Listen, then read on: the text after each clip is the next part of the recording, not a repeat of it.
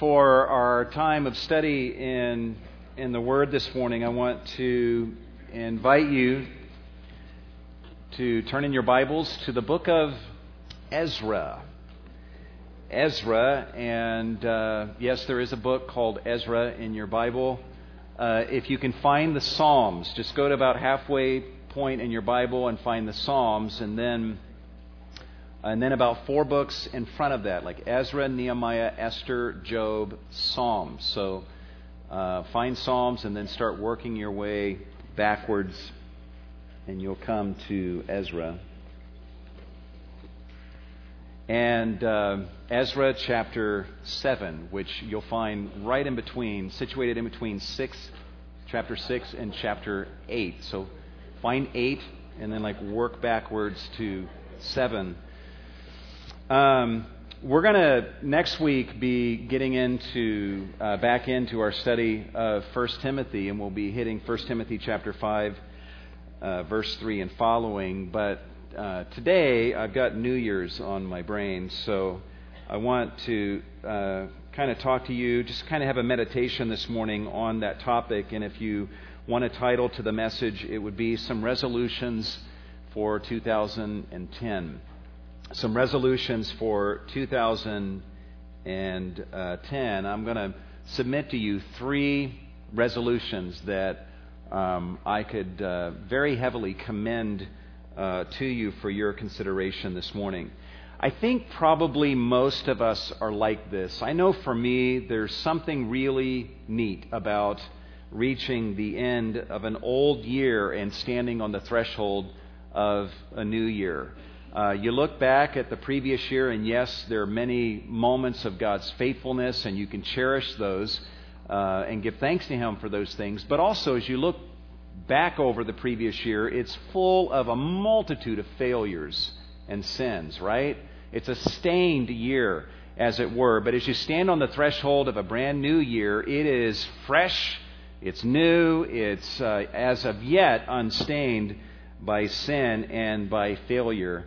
And of course, I'm talking about a couple days ago. Now, we've probably already uh, messed that up. But, but even still, for me today, this new year has a fresh feel to it. And it's, it's during this particular time where many people in our culture, Christian and non Christian, uh, take some uh, time to give thought to their life and how the previous year went and lessons that they learned, sometimes the hard way, and how they want to be different. And they try to voice those desires to be different in the form of, of resolutions that, that they make. And almost every year, the last week of the year, there's someone putting out an article that, you know, from surveys that have been done that identifies here's like the top 10 resolutions that people seem to be making uh, this year and uh, came across one of those uh, this week. Look at um, these uh, resolutions that people are making this year. Number one, the most common was to spend more time with family. Um, in fact, over 60% of people surveyed said that this was uh, at the top of their list. Number two, to be more generous in giving to the poor, giving to charity. Number three, to get fit and to lose weight. Tied to that, number four, eating right. And so, especially after the holidays, uh, with all the eating that people do, um, many people are like resolving, starting now, I'm going to eat right. Um, number five, quit smoking, quit drinking, and other such habits that people are bound by. Uh, many people have resolved over the last couple days to. Uh, to quit these kinds of things. Number six, for students to concentrate more on studies and get better better grades. Many are resolving to do that this year. Number seven, to get out of debt and to save more money. This is given the economic circumstances we find ourselves in. This is fresh on the minds of many people who are resolving uh, to do this. Uh, number eight, to reduce stress. I don't know how they're going to do that, but there's there's some are just resolving. I'm going to reduce um, stress in my life. Number nine, to learn something new, uh, some skill or uh, hobby of some sort. And number 10, my favorite, uh, to be less grumpy. I didn't make up that wording, that was actually in the article. But what I love about it is whoever is making this resolution, they're still saying they're going to be grumpy in the coming year. technically. Um, they're just saying, I'm going to be less grumpy in the coming year than I was uh, the previous year. So if you want a resolution and set the bar really low, that would probably be a good one uh, for you. Just let everyone know in your life, I want to be less grumpy than I was last year. Um, you know, these are just kind of, uh, this is from a totally secular um, news article this past week. For us who know the Lord, uh, we may make other resolutions in addition to some of these. Uh, to maybe read through the Bible in a year, to read the Bible daily, and to maybe set aside a particular time of the day to be more disciplined about that, to pray uh, more faithfully. I know for me, one of the things I really want to do better at this year is to, to lead my family, uh, especially to lead my family in the worship of, of God. I want to do that closer to every day than I was able to do in 2009. So, you know, we make people in our culture, and even we as Christians, this time of year we reflect and and we make various kinds of resolutions. Um, every resolution that we ever make, our goal is ultimately to improve our life. Whether that means, you know, improve our life physically, uh, circumstantially or to improve our relationship with God. Uh, no one makes a resolution saying, I want to achieve this because if I achieve this, it'll destroy my life in the coming year or it'll make my life worse. No one wants that. We all make resolutions if we make them in order to improve our lives and make them better. And if that's kind of where your mind has been over the last few days, then I think you're going to find a lot of help in our passage for this morning. Essentially, what we're going to observe are three resolutions that, if you would make them, will position you to experience the good hand of God upon your life uh, in this year 2010. We're going to see these resolutions essentially being made by a man named Ezra. Now, to set it up, I, I want to give you a little bit of history, but I'm not going to get bogged down in this, all right? So if you can hang with me for just a minute or two, um, I don't think you'll be bored. You guys know in the Old Testament there was the northern kingdom, southern kingdom. The southern kingdom was called the kingdom of Judah. And uh, in 586 BC, because of the rebellion of the kingdom of Judah against the Lord and against his laws, God sent the Babylonians uh, into Judah to defeat the Jews in Judah, and the Babylonians carried away many of the Jews back to Babylon with them. And many of the Jews were in Babylon for a period of approximately 70 years, and that is often referred to as the Babylonian captivity. Well, near the end of that 70 year period, the Jews began to return, but not all at once. It happened in three stages. There was a guy named Zerubbabel who uh, returned uh, with some Jews to rebuild the temple, and that's recorded in Ezra chapter 1 all the way through chapter 6. Then there was a second stage, and that stage uh, was led by Ezra. That's what we're going to focus on uh, this morning. Ezra returns with about 1,700 Jews. His goal is essentially to bring a revival to the practice of the true religion of Israel based on the Old Testament law. And then, shortly after uh, that happens, uh, a guy named Nehemiah returns with some Jews, and his goal is to rebuild the walls around the temple around uh, Jerusalem. So it happened in three stages. The events that we're focusing on today happen during the second stage under Ezra. And that story is essentially recorded in Ezra chapter 7 through the end of the book of Ezra. Now, that's pretty much all the history, all right? Um, all I want to focus on is regarding Ezra's departure and his arrival in Jerusalem and how the writer of this chapter, Ezra chapter 7, chooses to describe what happens and why. All right? Look at Ezra chapter 7, verse 6. If you don't have your Bibles, you can see it on the screen uh, behind me. It says, This Ezra went up from Babylon, and he was a scribe skilled in the law of Moses, which the Lord God of Israel had given, and the king granted him all he requested. This is actually an amazing thing. Ezra is a man of God. Um, he's living in a pagan land. The king does not. He's not, you know, a, a worshiper of the true God of Israel. Ezra is going to need a lot of provision to make a 900 mile journey from Babylon to Jerusalem for himself and for 1,700 people. Imagine all the provisions that would be needed for that, and all the provision that he would be uh, needing once they get back to Jerusalem in order to bring about a revival to the practice of the true religion of Israel at this time. And so Ezra comes to this pagan king and says, Well, here's what I'm going to need for the journey and for once we get back to reestablish the religion of Israel. And guess what? This pagan king gave Ezra every single thing he asked for. That's a staggering thing.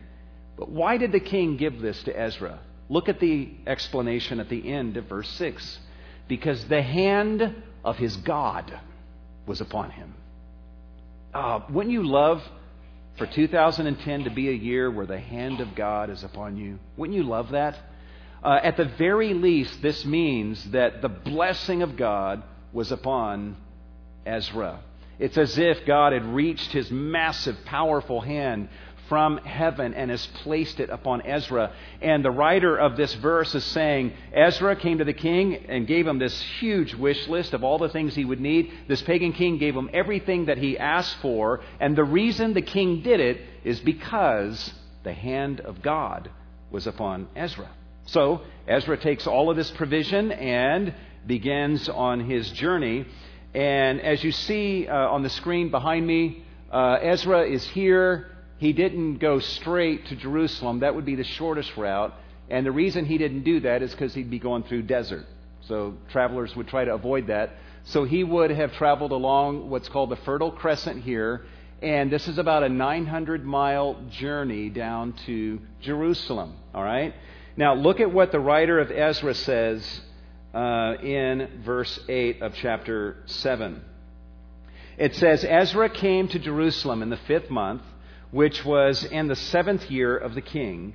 For on the first of the fifth month he began to go up from Babylon, and on the first of the I'm sorry, on the first of the first month he began to go up from Babylon, and on the first of the fifth month he came to Jerusalem. So Ezra leaves and he embarks on this 900 mile journey, and he arrives safely exactly four months later. To the writer of this verse, that's a significant accomplishment to arrive safely and in this amount of time. Understand, with this large of a group of people traveling, going through some hostile territories, anti Semitism was very common in this day, along with whatever dangers from robbers and uh, and, and so forth, and even weather conditions, it is a, a pretty significant thing for someone to leave where Ezra was and exactly four months later arrive safely with everything intact in Jerusalem. But now look again at how the writer of this verse chooses to explain why he arrived safely. It says in verse 9, For on the first of the first month, he began to go up from Babylon, and on the first of the fifth month, he came to Jerusalem. Why? Because the good hand of his God was upon him.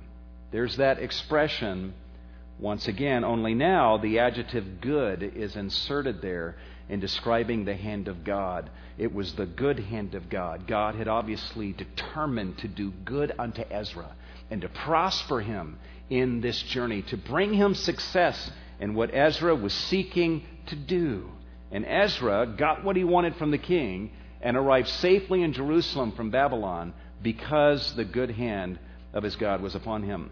By the way, the Hebrew word that is translated hand, um, there's really not an exact, well, there is an exact equivalent, but the word for hand is the Hebrew word yad, which sometimes is translated arm, other times hand, the word yad basically spoke of the, the part of our arm from the elbow to the tips of the fingers.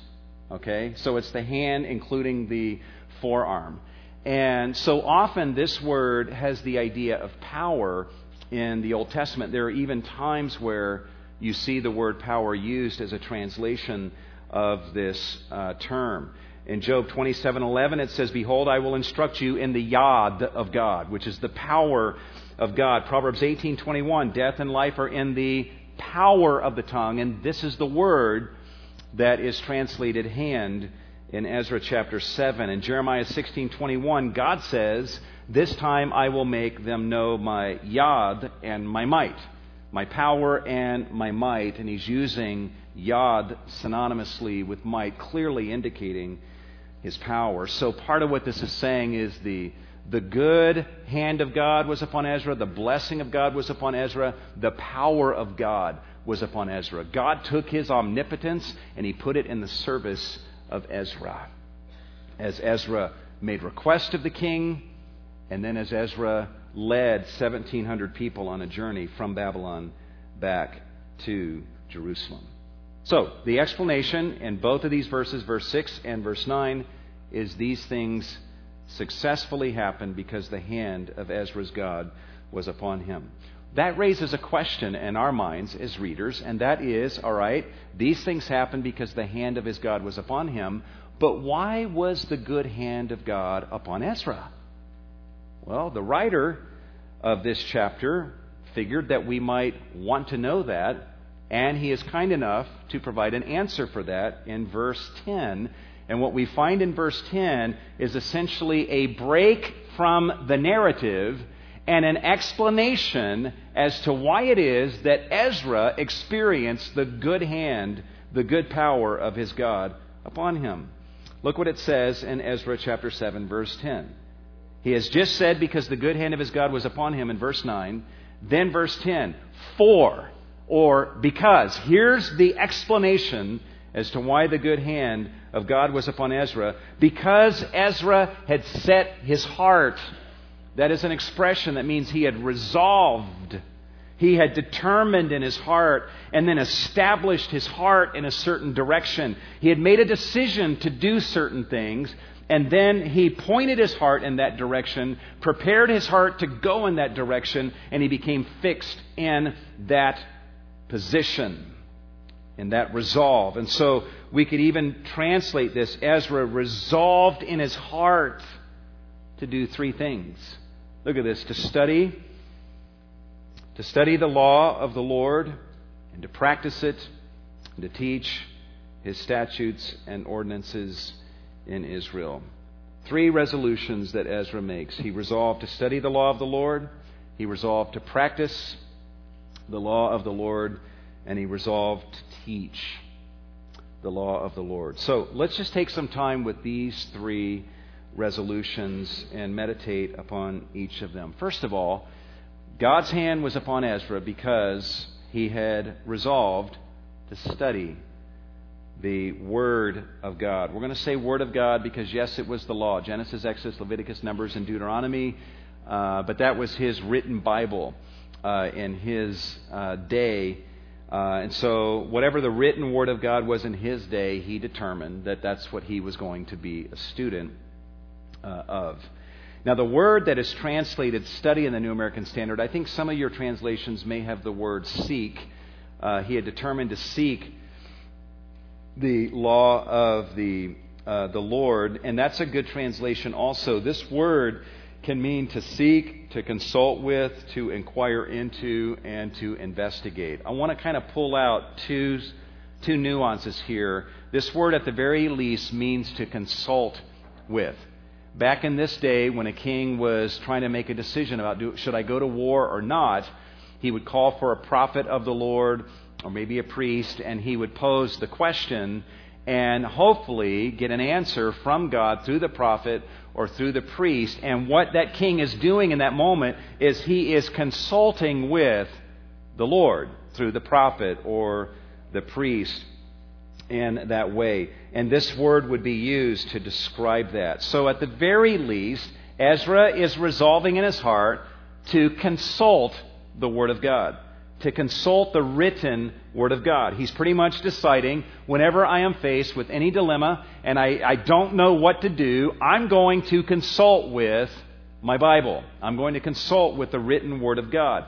I think Ezra would also say, whenever I face a circumstance, even in those circumstances where I think I know what I should do, I'm still going to consult with the Word of God. I will always run to God's Word, consult with God's Word to determine how I live my life and respond to whatever it is that I am facing. Ezra would have said, I, I want to be a good husband uh, to my wife. And so, how do I learn how to do that? I will consult with the Word of God. I want to be a good father to my children. Where do I learn how to do that? I will consult with the written Word of God to learn how to be the kind of father that God wants me to be. Uh, whenever I you know, want to learn things about God, and when I'm trying to figure out what do I do with my sin that I've committed, how do I find atonement, I will go to God's Word and I will see what God has revealed regarding those things. Ezra was a man who made God's written revelation his first and final authority for his faith and for his practice. And the writer of Ezra says that's one of the reasons why the good hand of his God was upon him.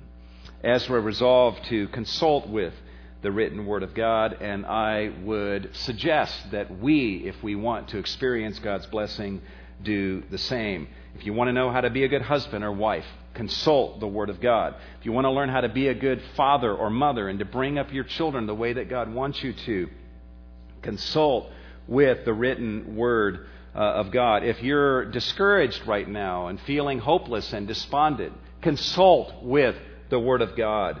Uh, if you're a young person and you're trying to decide which direction you should go as far as a career choice, consult with the Word of God. Now, you're not going to open your Bible and it's going to say, be an accountant, um, as opposed to a medical doctor. You're not going to find that. But you know what? You're going to find a lot of principles in God's Word that will serve to direct you in certain directions and protect you from going in other directions and help you to even understand your motives that may be involved uh, in that. Uh, so go to the Word of God. Be in the Word of God every day so that it's informing choices like this. If you're involved in a relationship and you want to know how, how should this relationship be, well, go to the Word of God. Consult with the Word of God.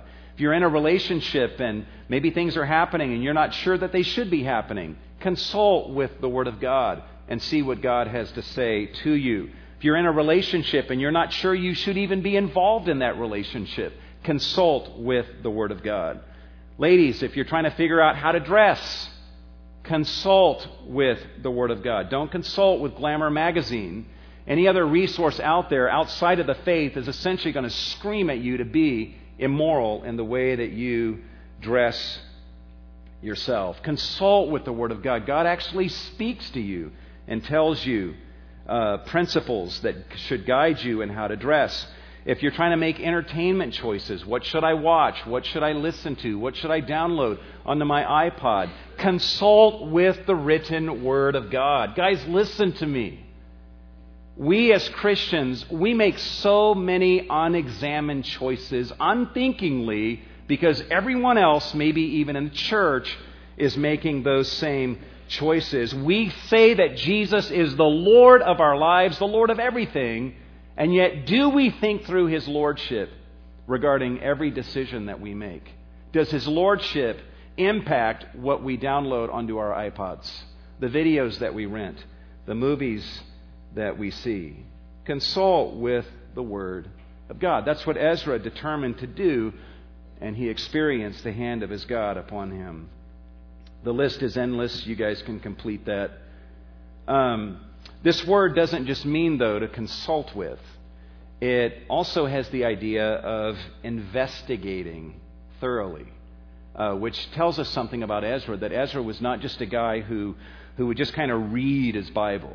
No, he, he wouldn't just read a verse, he wanted everything that was in that verse. He wanted to understand it. God, I'm not content to just know one or two things from this verse. I want to know everything that's in this verse. He was driven by a holy greed and was not content with a surfacey understanding of the text of the Bible, but he wanted to go deeper. He wanted to understand everything God was saying, every truth, every promise that was explicitly stated or that was even implied, along with thinking through all of the applications of what it is that God's Word was explicitly stating. He was a student, a disciplined, earnest student of the text of the Bible.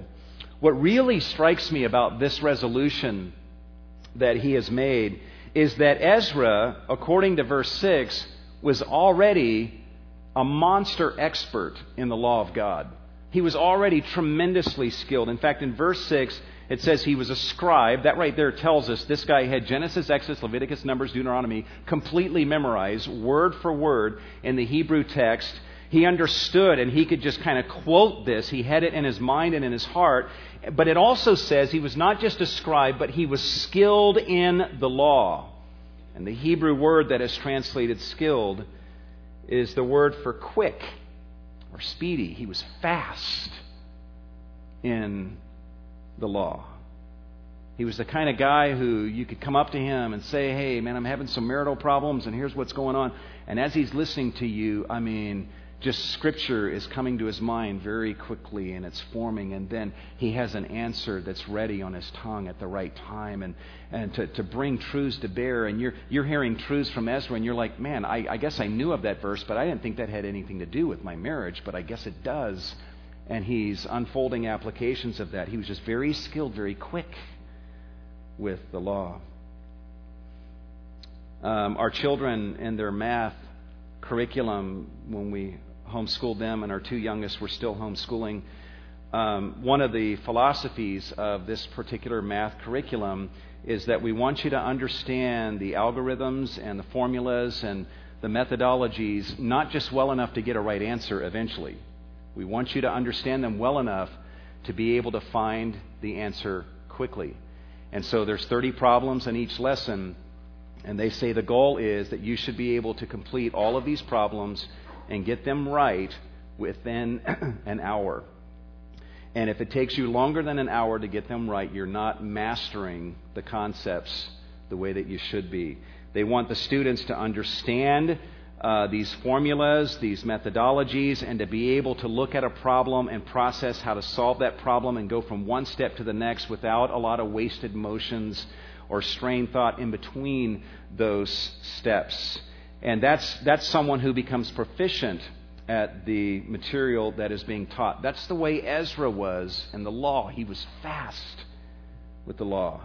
When I was a kid, we had to memorize verses for Sunday school, and and so we'd show up for Sunday school, and a lot of us, you know, had the verse memorized. So our teacher had to determine who knew the verses the best. So he would brought a stopwatch to Sunday school, and he would time us to see who could say the verse versus the fastest. And whoever would say them the fastest, he thought, well, that person probably knows the verse better than anyone else. So that person got a silver dollar. And um, and I remember this teacher showing up at our door on a weekday, and I opened the door, and he said, 1 Peter chapter 2, verses 1 through 3. And I had to stand there and quote it for him, like on a Wednesday or something. And but that's he was really uh, he wanted us to not only uh, just kind of be able to quote a passage after a lot of strained thought, he wanted us to be quick at it, to just so know it and be so proficient at it that we were fast. And that's the way Ezra was. So this guy was already beyond an expert in the written Word of God, and yet to hear him, he's like, you know what I'm resolving? I'm resolving to study the law of the Lord. I want to know it better. I want to consult with God's written word in every circumstance and allow my train of thoughts to emerge from there. I want to study, I want to investigate. What he's saying is, as much of an expert as he already is, there's so much more to know. He's not content to know a little, he's not even content to be an expert. He wants, driven by a holy greed, to know all of what God reveals. God says, hey, that's one of the reasons my hand of blessing is upon Ezra. There's a second resolution that we could make, that Ezra made, that explains why the good hand of God was upon Ezra and why the good hand of God could be upon us, and that is that Ezra also resolved to practice the Word of God. So, if we want to walk with the good hand of God upon us, let us resolve not only to study God's written Word, but also to practice the written word of God. Ezra studied not with the intention of fattening his brain. and knowing more. He studied with the intention of allowing what he studied to shape his life and to affect his behavior. He came to the text ready to do. In fact, look at what it says in verse 10. Ezra had set his heart to study the law of the Lord, and the word it is not in the Hebrew text, to study the law of the Lord and to do. All right? To study the law of the Lord and to act. That was his mentality. He came to the scripture poised and ready for action. And it was kind of like, God, just, just tell me what you want me to do, and I'm ready to take off and to do that.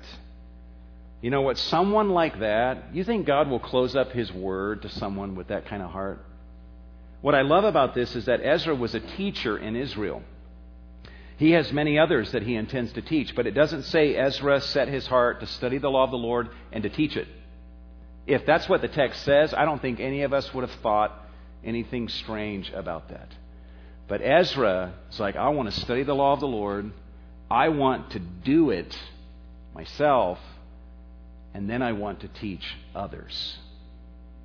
And it's so easy for those that are in ministry. I've been guilty of this myself, where I've got to, I've got to speak, I've got to prepare a sermon, and so I study to teach. Ezra studied to practice to teach. One writer says that a preacher should never preach a message to other people that he has not first preached to himself. And Ezra would say amen to that. In fact, not only should a preacher not preach a message to others that he's not preached to himself, but he should not be in the business of continuously preaching messages to others that he does not practice himself. Um, I want to I want to bring out something from verse 10 that I think is important, and um, take take another look at verse 10. You're going to miss something if you think that all this verse is saying is that Ezra studied the law of the Lord and practiced it. Ezra did that, but that's not what this verse is technically saying. It's not just saying he studied the law of the Lord and then practiced it after he studied it. What this text is saying is that Ezra resolved to study the law of the Lord and he resolved in advance to practice whatever he would discover from his study. Do you understand the difference? Here's the difference. Sometimes we're like, "Oh Lord, I please reveal your will to me in this matter." And what we really want is God to reveal his will to us so that we can then contemplate whether or not we want to obey it. And then we wonder why he's not revealing his will to us. But Ezra was the kind of man who said, Lord, reveal your will to me, and I don't even know what it is yet, but I'm telling you right now, whatever it is, I'm going to do it. He's like, Lord, I'm going to study your law, I'm going to study your word. I don't even know yet what I'm going to learn tomorrow, but whatever I learn as I approach your word, I'm telling you right now, I'm going to obey whatever I see that you say to me. That's crazy. That's a good kind of crazy. But that's why the hand of God was upon Ezra, because he was surrendered. He didn't just study and then decide whether he wanted to obey. He had already made up his mind to obey before he studied. And we need to resolve to not just be students of God's Word, but Lord, I don't even know what all I'm going to learn in 2010. I don't know what I'm going to learn tomorrow from your Word, but whatever it is, I'm going to do it. I'm going to do it. You guys know of little Samuel in the Old Testament.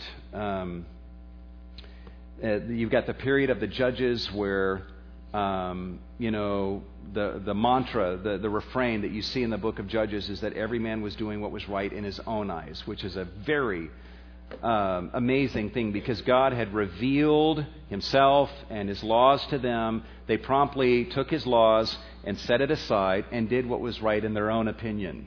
Really sad. Um, and 1 Samuel begins at the very end of the period of the judges. So everyone's still doing what's right in their own eyes. So we're not surprised at the beginning of 1 Samuel 3 to observe in the text where it says that visions were infrequent, word from the Lord was rare in those days. In other words, God was hardly speaking to the Jewish people. And is it any wonder that He's not speaking to them because they're not even doing what He's already revealed to them? So, of course, He's not going to be giving out new revelation to them. However, little Samuel was faithful to the Lord during the night. The Lord begins to call him. He doesn't know who it is at first, but Eli tells him it's the Lord. And then when the Lord calls him again, look at what Samuel says in 1 Samuel 3:10. Speak. Speak. Man, it had been a long time since Jehovah God had heard that word from someone among his people to say, Speak. I, am actually interested in hearing what you would have to say to me. I want you to talk to me. Reveal yourself and your will to me. He says, Speak for your servant. That's the word for bondslave. You own me.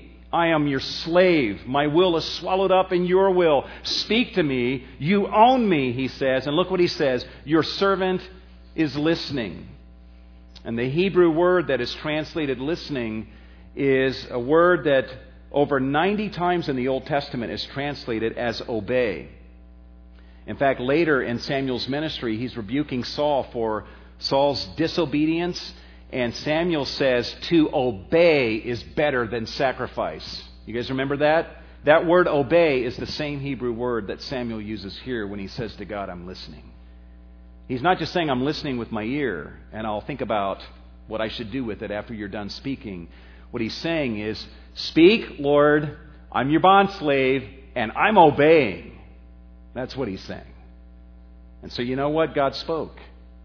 And he told Samuel of judgment that is coming to the house of Eli, and very difficult revelation that he gave to him, but Samuel was faithful with it. And so, by the end of chapter 3, read through 1 Samuel 3 this week. By the end of the chapter, it says, And the word of the Lord came again to Samuel, and the word of the Lord went to all Israel. Suddenly, now God's speaking and revealing himself again. You know why?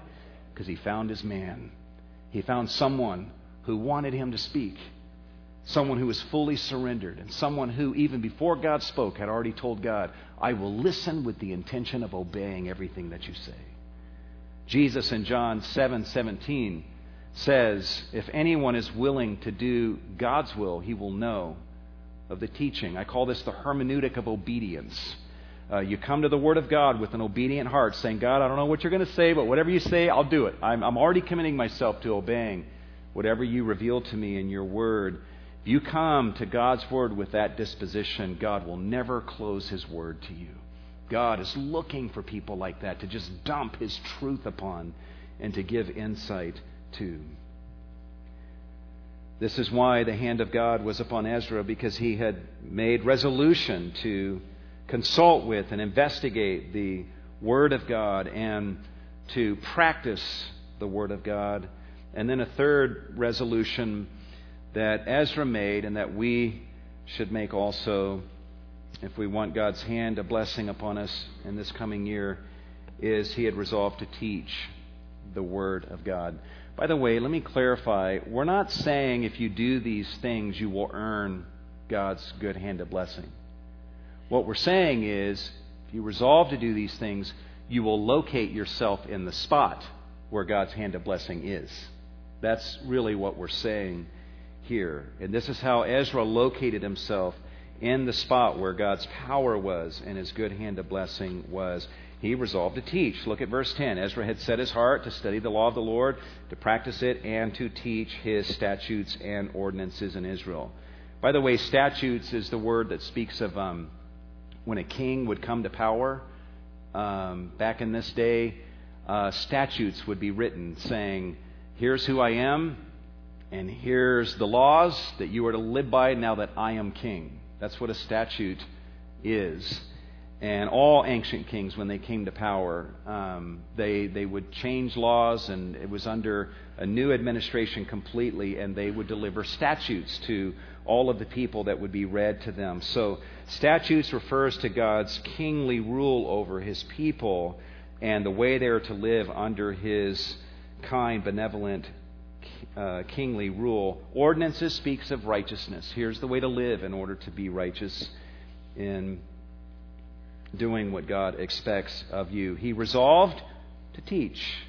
Ezra loved other people. He's like, I'm not going to be content to just take what I study and keep it to myself. and practice it myself and then let everyone else go whatever direction they want to go. I love other people. I want them to know what it is that I'm learning from God's Word. I want to teach them. I also love God. I want Him to be honored. And so I want people to know of this God and of His law so that they will honor Him with their lives. Now, real quick, guys, don't say, looking at verse 10 that, well, I can see how Ezra resolved to study the law of the Lord. I can see how that applies to me. Ezra resolved to practice the law of the Lord. I can see how that applies to me. But teaching, he was a scribe.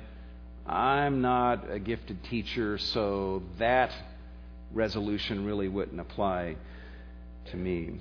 Well, be careful before you conclude that. Again, consult with the Bible on any thought like that and see what the Bible says. Yes, in James 3, James says, Let not many of you become teachers, but he's talking about teacher, capital T, elder slash teachers and positions of spiritual authority over congregations. But when you look at what else is revealed in the New Testament, you find teaching everywhere as the responsibility of every believer.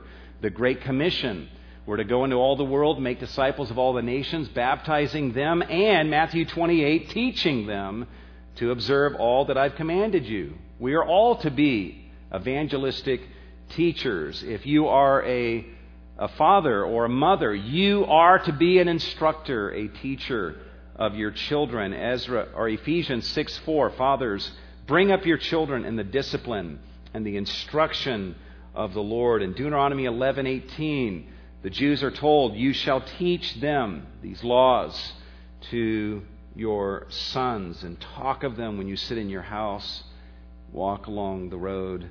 Colossians 3:16 write that reference down. Let the word of Christ dwell richly within you teaching and admonishing one another in psalms and hymns and spiritual songs. Every believer is to open his mouth and teach. Every believer is responsible to let the Word of God dwell richly inside of him or her, and then to open their mouth in relationship with others and to speak. We are all to be teaching each other. You say, Pastor Milton, I have failed royally so many times in my life. There is no way that God would ever want me to be involved in teaching any single person anything. Well, again, consult with the Bible before you conclude that.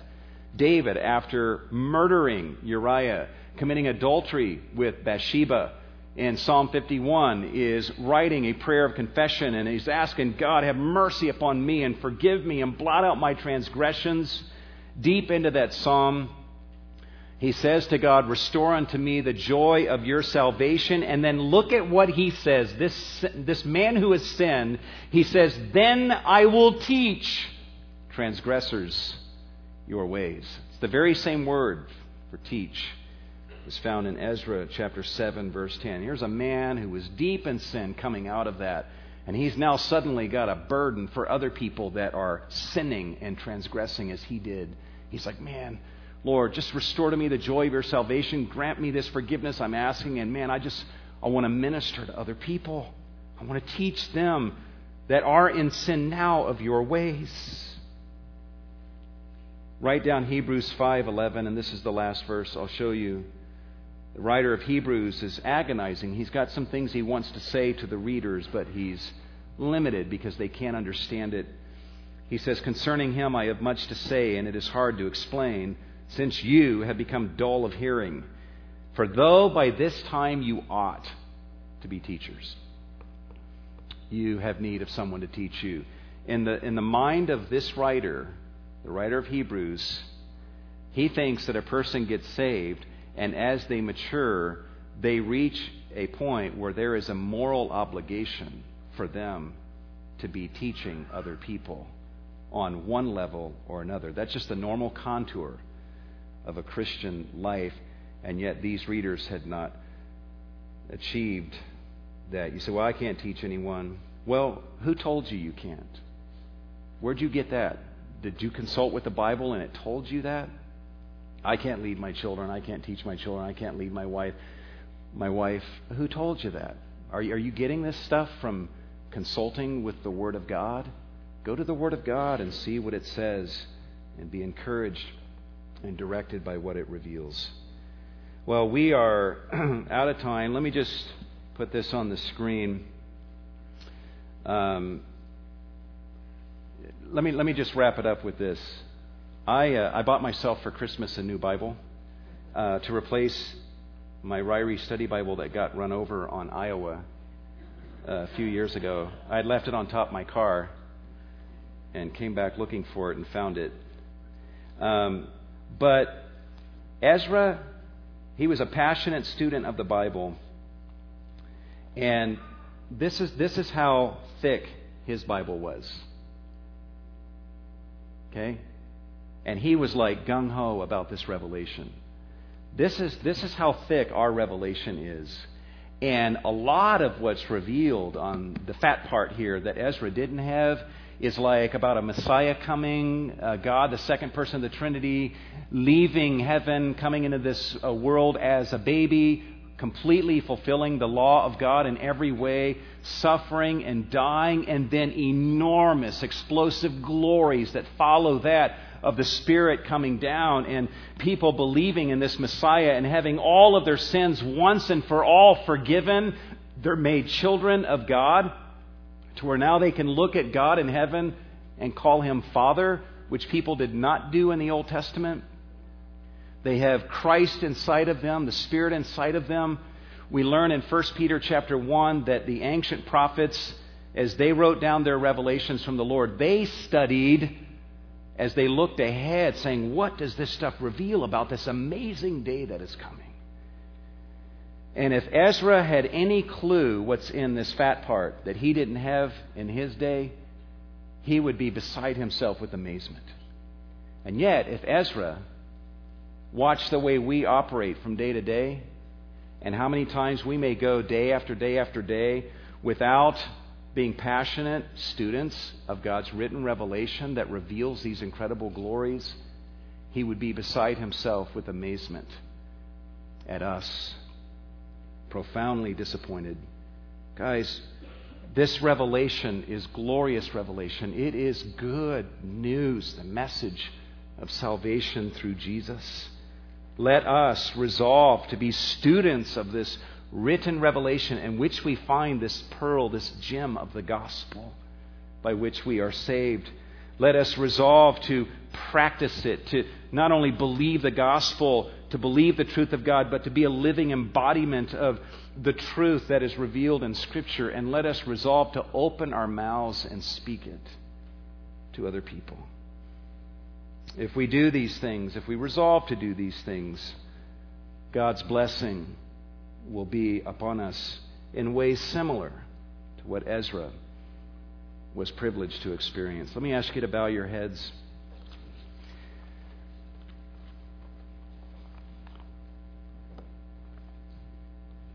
I want for you as an individual, I want for us as a church, I, like as a pastor, I've been thinking over the last few days how I want the hand of God upon Cornerstone. I want the good hand of God, the good power of God upon Cornerstone, where He blesses our way as He did Ezra's. What do we need to do to position ourselves where this power is located? And I think we have help in this text. May we be a congregation full of people. May our leadership here at Cornerstone May we, with a reckless, holy abandon, just surrender to God and say, God, what we want to consult with your word, receive direction from your word, be students of your word, and we want to do what we learn and what you reveal to us in your word. And then, Lord, we want to open our mouths and teach this to each other and turn to a lost and a dying world and teach them of these things that are radically changing our lives. May this be our church's destiny. In the days of this year in which we find ourselves now, Lord, help us. Help us to see as you see. That a year from now we are a different people, having been reshaped by what we have learned from your word. And whatever we set about to do, Lord, we don't say to you, we just want to do whatever we want to do and please bless us. No, no. You will bless and put your power behind us as we seek to do your will. May we discern that and experience your blessing. Lord, we thank you for the privilege that is ours right now at this moment to give of our offerings to you. And we ask that you would take these funds that are given and use them to bring great gospel blessing to many in this body, in this community, and around the world. We just commit ourselves to you, Lord, in the name of Jesus. And all God's people said, Amen.